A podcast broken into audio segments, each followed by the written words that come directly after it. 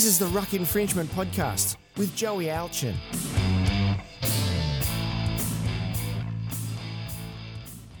Legends, welcome back to another episode of the Ruck Infringement Podcast.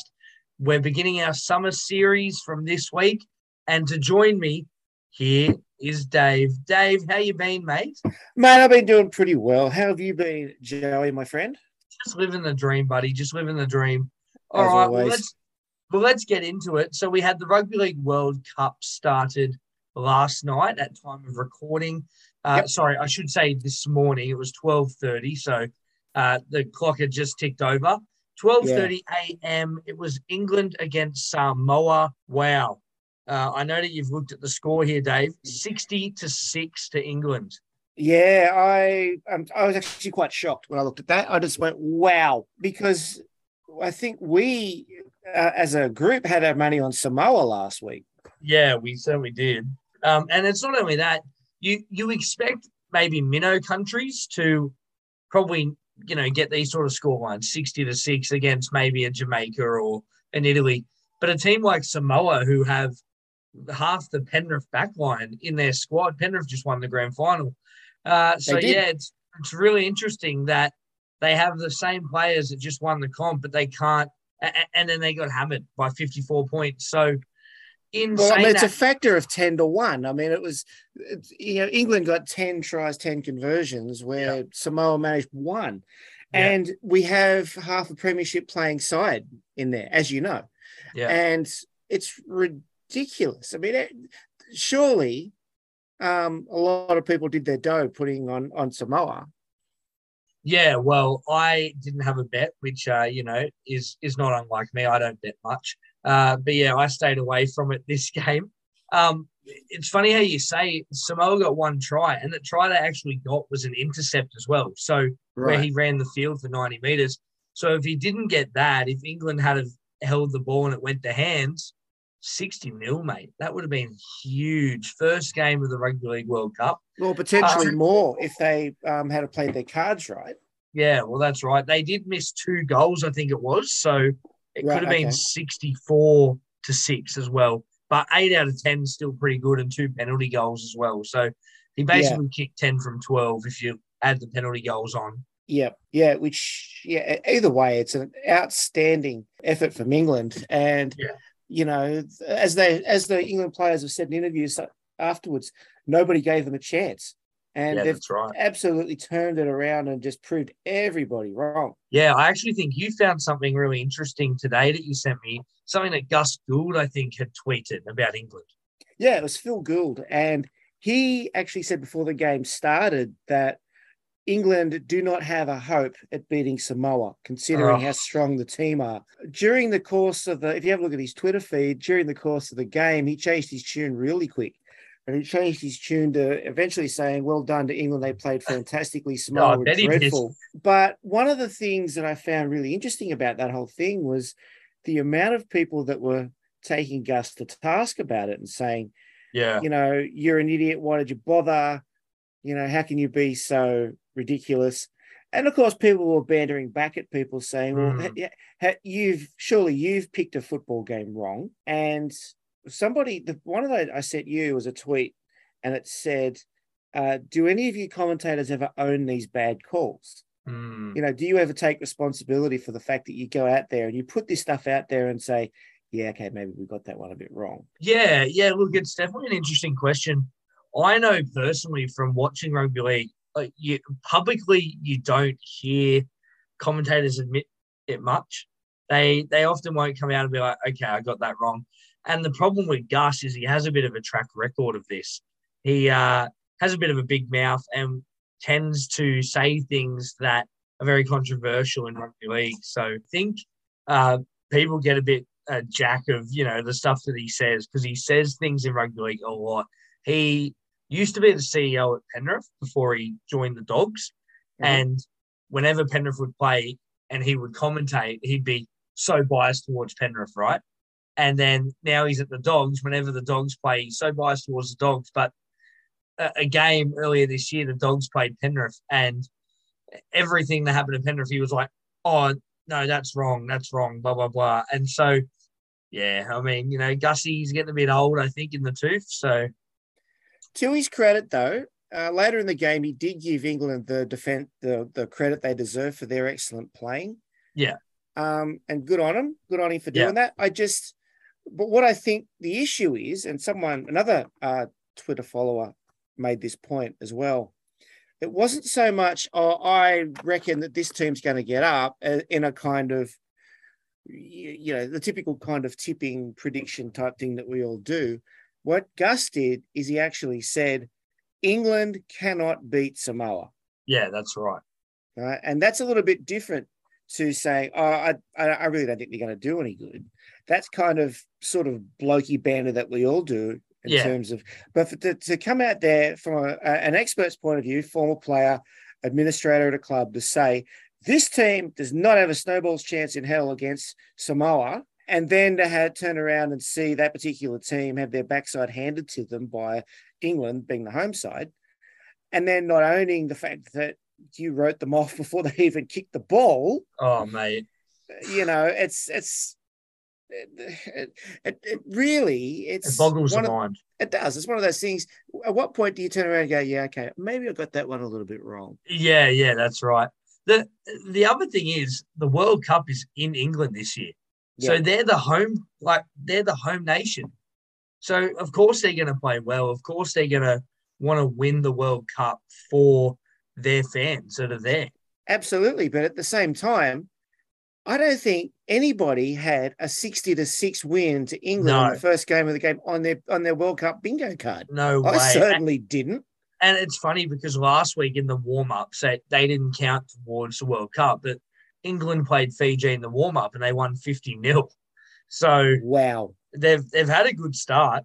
Yeah, fifty 0 and sixty to six. It's uh yeah, yeah, it's, and and and these these islander teams such as Samoa and Fiji and, and that sort of thing, they've managed to get hold of a lot of uh, like real stars in the NRL yeah. for the play in yeah. Australia. And, uh, you know, from teams like um, uh, they've got people from Manly, they've got people from the Penrith and the Dogs, and all yeah, a lot of really solid stars that are bolstering up these teams. And yet, on the world stage, you know, it's it's turning out to be anybody's game. It's it's definitely funny, isn't it? You know, uh, Penrith was so clinical, but uh, what what I wanted to talk on that about was I find that it's really interesting how the Penrith connection can be so good in club footy, but not the same at an international level. It, it is only one game, and I think you know we we might have jumped the gun here, but let's see. Samoa may come back, but Jerome Luai, who plays five eight for Samoa, he is five eight with Nathan Cleary for Penrith, and they've I think I said a couple of weeks ago how they've played together since they were kids. So these two boys have grown up playing in the halves together. They know each other's game. And then Luai gets thrust into this Samoan team with Anthony Milford at halfback, and he was just undone. The the main thing that Samoa lacked was a game manager. I attempted to watch this game. Uh, was at twelve thirty. I only got ten minutes through and then fell asleep. But watching back on the highlights, they needed a game manager. They had no one to take control of the game Whereas England have done this year after year.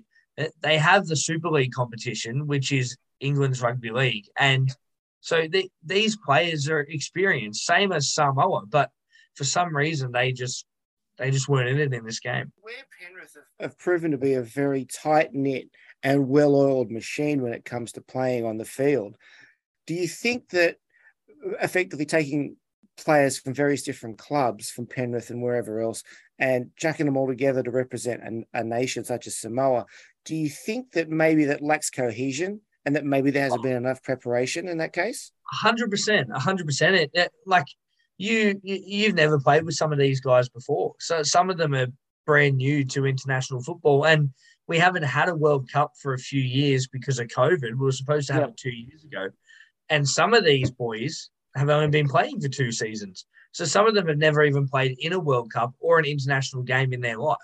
So yeah, 100%. I think it just lacks cohesion. But look, Samoa still have a great squad. They have the team that could go on and be this dark horse in the competition.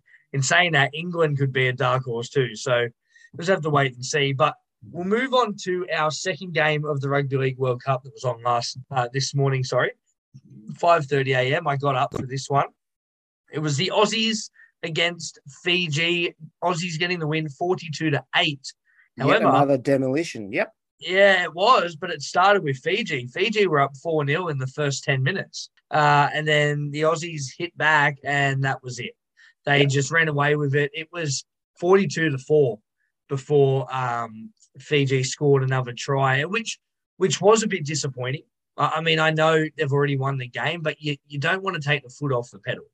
Exactly. You don't want to do that. You you want to keep your defense going, make it 42 to 4, keep that score line. The mm-hmm. first try they got, okay, fair enough. That's the first 10 minutes. But to let one in in the last 10 minutes is a bit poor from Australia. Uh, however, the team was clinical.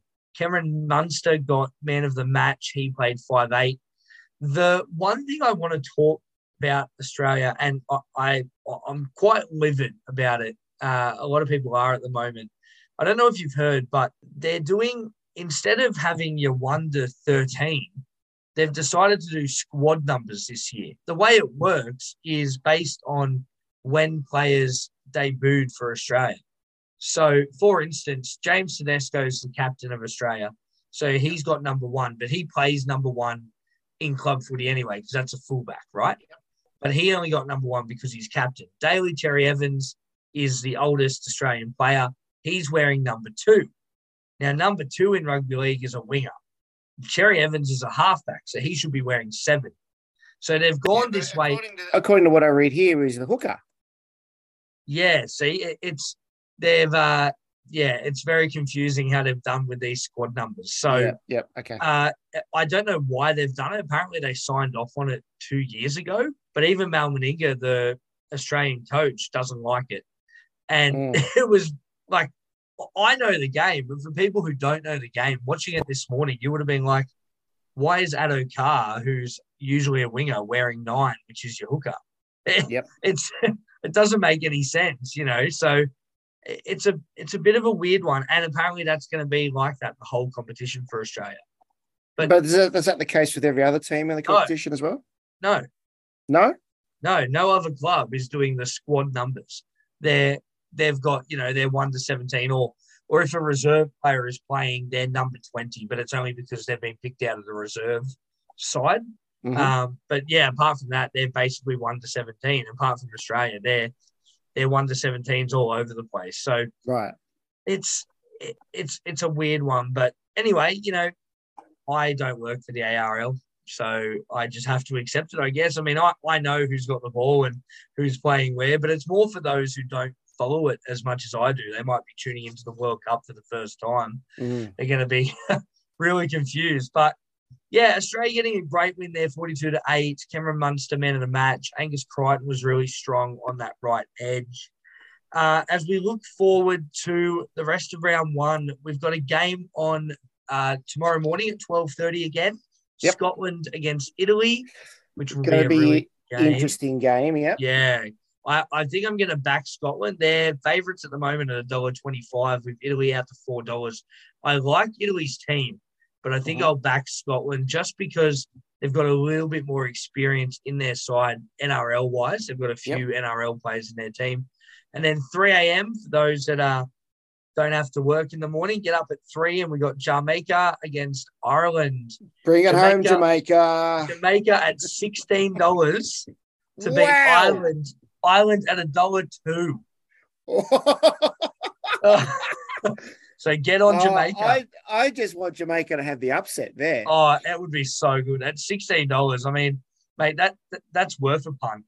That's, oh, oh, well, I mean, look, I just think that being at the ground for the Jamaica Ireland game, both sides would be having absolutely mad parties. I mean, oh yeah. Um, although I do tend to like reggae a little bit more than Irish jigs, so I'd probably hang out with the Jamaicans if it was me. And look, if if I was a uh, crowd member in that crowd, I'd be scared. Imagine the Irish when they get some beers into them. So, oh yeah, yeah. that's oh, uh, yeah. that's. Oh, yeah. But it's gonna be it's gonna be a cracking game, and then we got five thirty tomorrow morning, New Zealand against Lebanon. They, this is going to be a cracker. New Zealand, as I said before, number one in the world. They're extremely good when it comes to Rugby League World Cup. They're at a dollar one. Lebanon yep. at twenty six dollars. Ooh, okay. But I thought Lebanon had a bit of form about them. Well, that's what I was just going to say. They're bigger odds than Jamaica, and Lebanon have about six or seven NRL players in their team, whereas Jamaica don't have any. So, Yeah, really interesting there that But, mean, Lebanon are Jamaica. Yeah, but Jamaica have pulled a lot from uh, English Super League. Yeah, yeah, heaps they of, have. heaps of English Super League, particularly a lot from the, uh, some of the northern clubs like Warrington. So Yeah, um, they'll have a they'll have a pretty decent side, I reckon. Yeah. So twenty six dollars there for Lebanon. So if uh, you know, if if you like a bit of risk in your life, then go for it. Uh, obviously, the the to finish off round one, we have Tuesday at five thirty is France versus Greece. France at a dollar five. The home nation of Greece at ten dollars. Uh, and then we move on to Wednesday at five thirty is Tonga against PNG. That'll be a really good game. that will be a good game. I really like PNG's team as well. They got a few NRL players coming through as well. Tonga should get the win though in that one. And then to finish off round one on Thursday at 5:30 a.m. is Wales against Cook Islands. Wales five dollars fifty. Cook Islands at a dollar fifteen. Yeah, Cook Islands. right. Yeah, Cook Islands, as I said last week, is the team that I think may make the top four. So they've got a real good side. So a few good games there, really interesting to watch. It's mate, it's just so good to have the World Cup back on. A few Yeah, of no, those, there's like, some there's some really good, really interesting countries are representing this year, which is great. yeah, yeah, definitely. And- so we have a few rounds and then it'll hit finals, but we should get about four or five rounds in to start with. Yeah, I think we get three weeks of this, and then, Yeah. it goes into the finals. But um, final starting in uh, early November. But it'll be really interesting to see how all this pans out. It's uh, been really fascinating to look at so far. Yeah, yeah, yeah. It's been great. Obviously, you know, I, I'd love to see Australia win, but as we spoke about last week, those minnow countries, you always want to see them get up. It's it's nice to see an underdog win. So, yeah, it's going to be a really great World Cup. We'll keep talking about it. Can't wait. We're going to take a different track now and move on to some cricket. The T20 World Cup actually started today. But before we talk on the World Cup, I want to talk about Australia versus England had three 2020 matches that were played recently, and uh, we didn't do great. England beat us. So our first 2020 against England, Australia were nine out for 200, chasing England six out for 208. So we lost the game there. Davey Warner, though, Davey Warner 73, great score. The rest didn't do a whole lot. Mitch Marsh got 36, which was nice.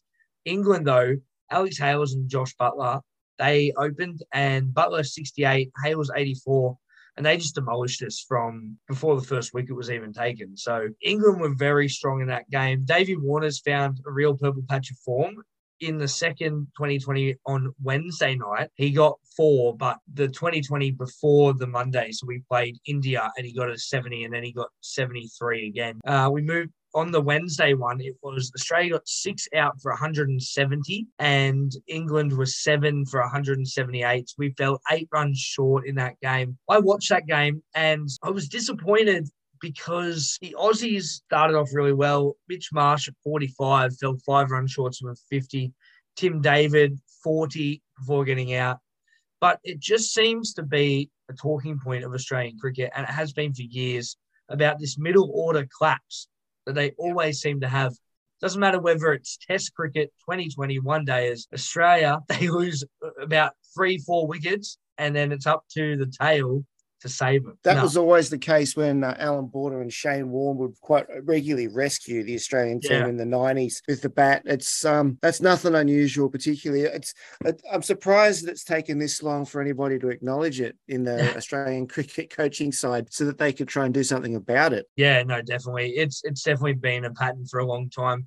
The one thing I really wanted to speak on about the Australian cricket team is Aaron Finch. So Aaron Finch is, as everyone knows, he's the T20 captain. However, he has been out of form for a while now.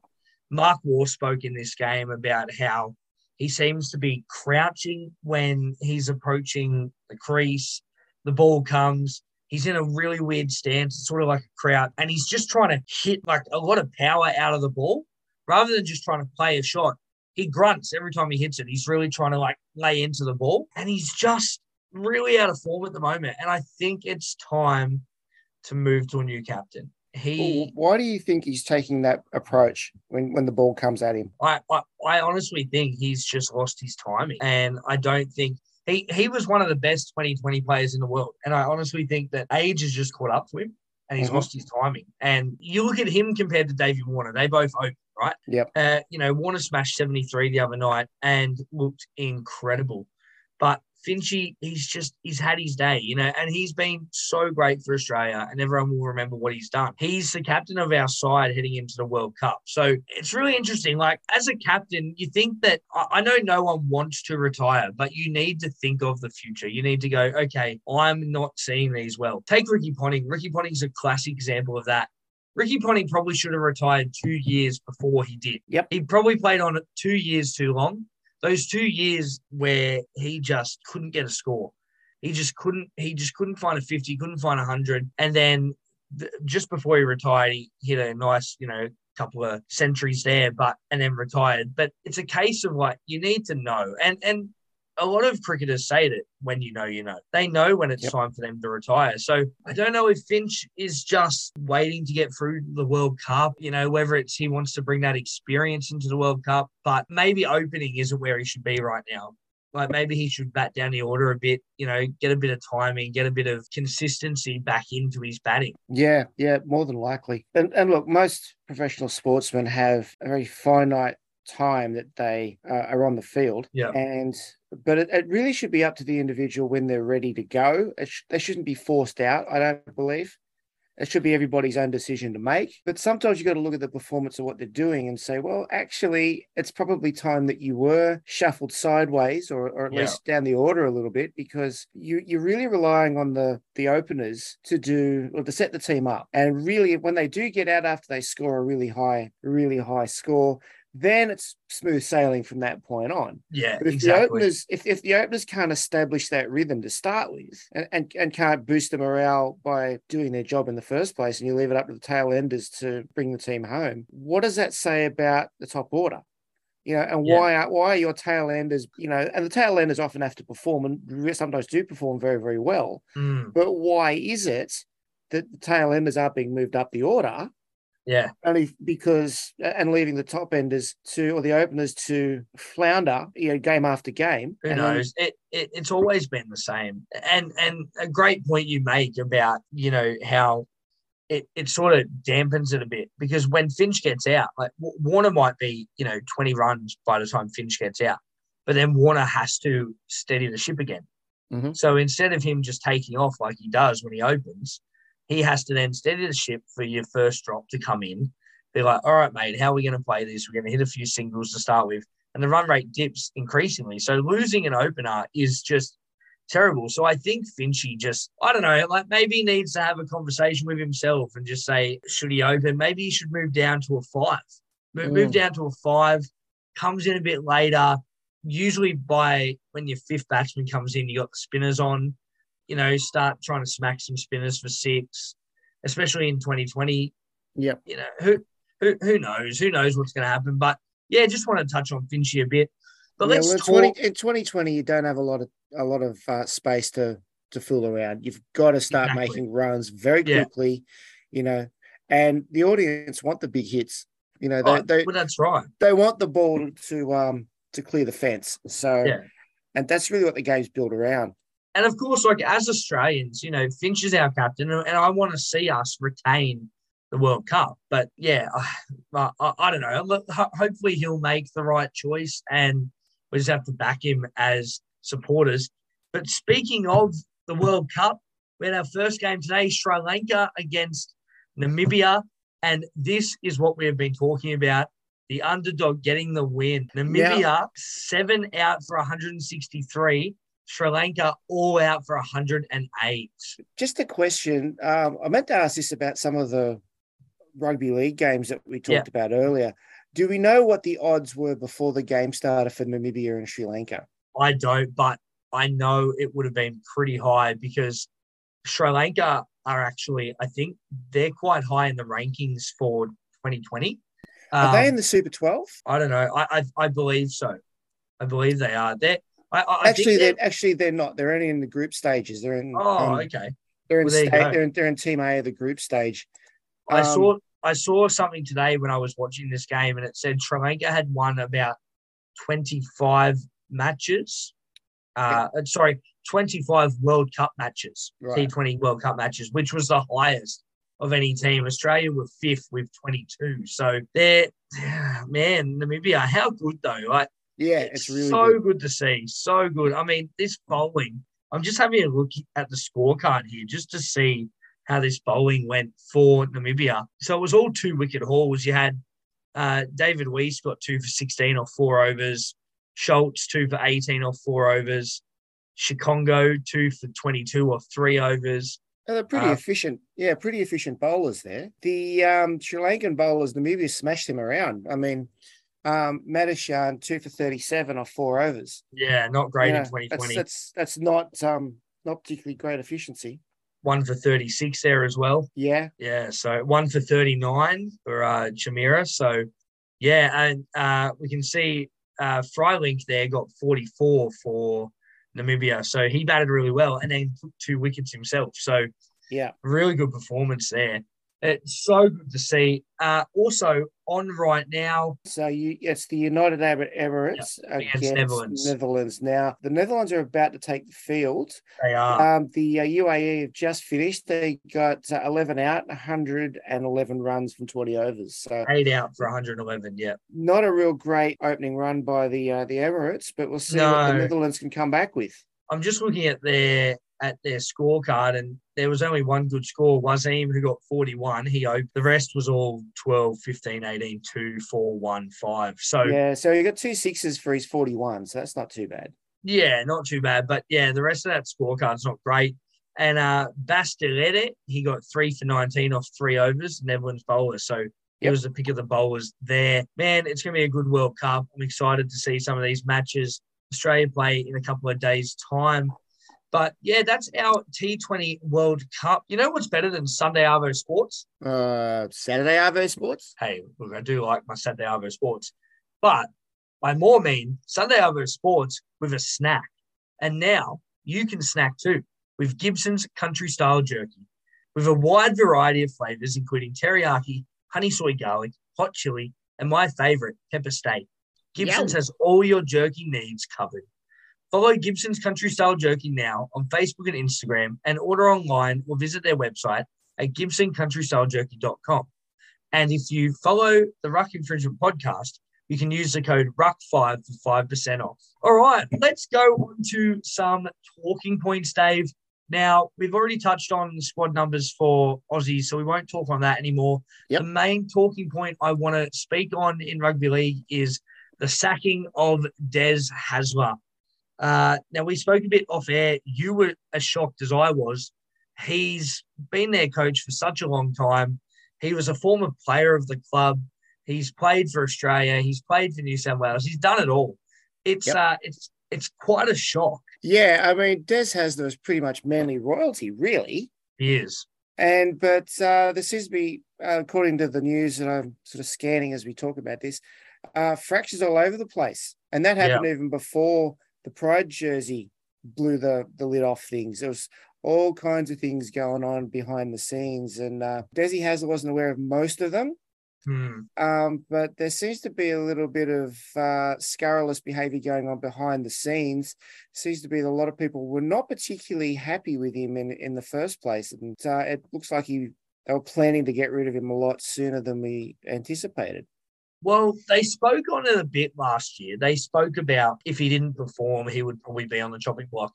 And Mhm. I actually said in one of my segments last year, uh, sorry, earlier this year, that he was one of my ones that I thought would go. Look, considering how formidable Manly have been over the past 30, 40 years, they, they've been a they've been a force since the 80s. And for how strong they've been, and especially Hasler as coach, they've always made finals to not make finals this year, I think was the straw for them, was the straw that broke the camel's back. Yep. I think they really, the higher ups at the club, they didn't think that was good enough. Personally, you know, I, I, I don't think you can, the success that Desi's had, you can't sack him based on not making finals one year. But if that's their their prerogative, then, you know, who, who are we to stop him? The yeah, exactly. incoming coach looks like it's going to be Anthony Seibold.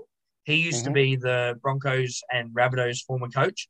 He didn't leave the Broncos on great terms. I think he won a wooden spoon there with him.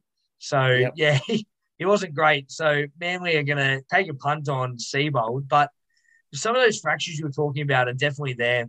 There's been fractures about Daly Cherry Evans, who's the captain of Manly. Yep. I personally find Cherry Evans a little bit overrated. Sorry to all my Manly fans there. I love you all. Uh, but I, I find Cherry Evans a bit overrated. I just think, for those who, aren't aware, Cherry Evans was offered a 10 year deal.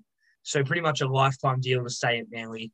10 years, 10 mil, right? Yep. One mil a season. And yeah, he took that. And, and once he signed that contract, I just felt his footy just dropped off. And, look, I don't blame him. If you're offered a 10 year deal just to sit back and do nothing, that, that's what you're going to do. But exactly. as, as the captain of a club, the fans look at that and they go, "Hey, you're lazy now. you're so lazy." Like he he hardly does anything, and for some reason, he still makes Queensland Origin side. He still makes Australia. So, you know, it's it's more about who you know, not what you know. But yeah, you know, Cherry Evans for me a little bit overrated, and the Trbojevic brothers is where some of the fractures are heading as well. They've said that they're going to stay at Manly and support Seibold there was talk earlier in the week that Tom Turbo wanted to meet with his agent and discuss a move, but it's all media speculation, it's all hype. The the thing with the Trbojevic brothers is there's three of them. So if one leaves, three leaves. So a club should be looking at that and going, we could get three players. We get three players. It's like a um, special, three players for the price of one. You know, you can probably work that in somewhere. But I think the Dolphins should make a, a big play for the Trbojevic brothers. Now that they may be on the outer at Manly, the Dolphins still need a marquee signing. And to have Jake and Tom there and Ben, who's coming through the grades as well, would be ideal for the Dolphins. Look, it's just I I, I do feel for Desi. As we spoke on, he's Manly royalty. I really feel for him in that I, I always feel for coaches when they get sacked because it's not all on coaches. And No. so many times they sack coaches. They don't sack the players that have a bad game. No, and They the thing is that players yeah, not making finals. yeah. I mean, the thing is that the coach is standing on the sideline. You've got seventeen players or on the field, That's right. and the thing is, you know, the players have to come together and do their job.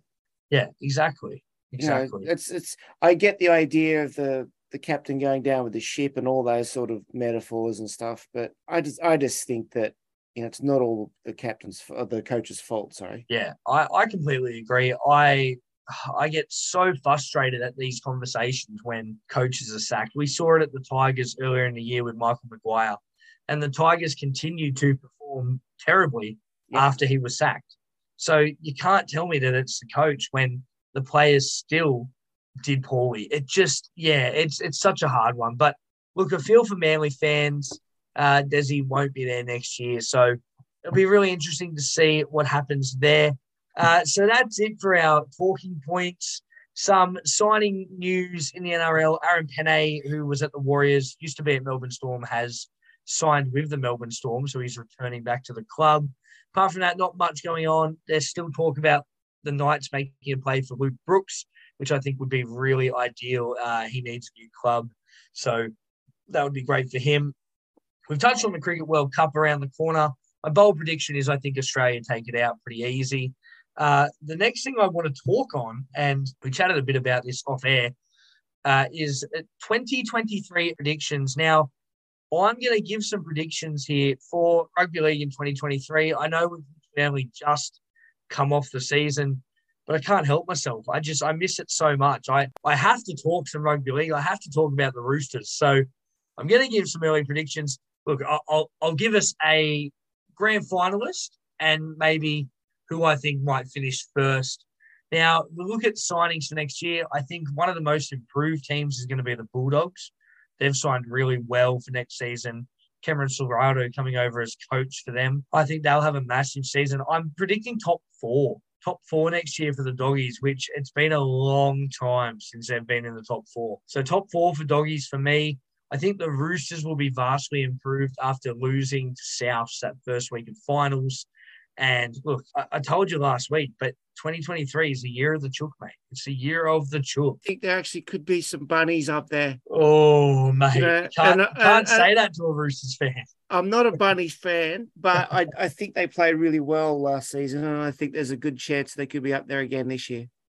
Yeah, well, look, all the Roosters faithful would just be screaming at you right now, and we're saying, "Nah, bunnies are coming last. Wooden spoon for the bunnies." That's, yeah, go uh, on, go on, go on, people. Reach through the internet and come and get me. Um, yeah, yeah, de- definitely leave some good reviews though. Thank you, everybody. Mm. Um, and the other one is, I actually think that Penrith may go on a little bit of a slide next year. Losing a few players, they're losing their attacking and defensive coach as well. Probably, probably their two best coaches. You know, Cameron Ciraldo was their attacking coach, and he pretty much got them to the grand final. Andrew Webster was their defensive coach, and we saw how good their defense was during the year. And he's going to be the head coach of the Warriors next season. So losing the coaches is worse than losing their players because those coaches play such a big part. The other team that has some players coming next season that may be good is the Tigers. I never thought we'd talk about the Tigers on this podcast too much, but They've signed Isaiah Papali'i and Api Koroisau, who just won a grand final with the Panthers. So be interesting to see if a bit of experience for the Tigers can help them get through. But that's some early predictions. I'm obviously going the Roosters to win it, but as we talked on off air, it's too early to start anything yet. So Absolutely. bring on with all the drama going on on the northern beaches. It's probably another year in the wilderness for Manly. Yeah, yeah, I, I think so. Uh, it'll be interesting to see if Seibold can get them going. He doesn't have a great track record, as I said before, with the Broncos. Yeah, interesting choice for me, but yeah, I, I think you I think you're definitely right there. I don't see Manly making the eight next year, and we don't know the repercussions of this whether players will lose, uh, whether players will leave before next season, or you know, we we still don't know what's going to happen yet. So I think you're definitely right there with Manly. But that's a bit for our early predictions. And Dave, that's about all we got time for today for the Ruck Infringement podcast. So I'd just like to thank all our listeners for tuning in. You can find me on Spotify, Apple Podcasts, and Amazon Music. Don't forget to follow me on Facebook and Instagram. And also, I'd like to thank my sponsor, Gibson Country Style Jerky. Don't forget to go to their website, gibsoncountrystylejerky.com. Order yourself some jerky, Ruck 5 for 5% off. He's Dave. I'm Joey. And remember, stay puffed.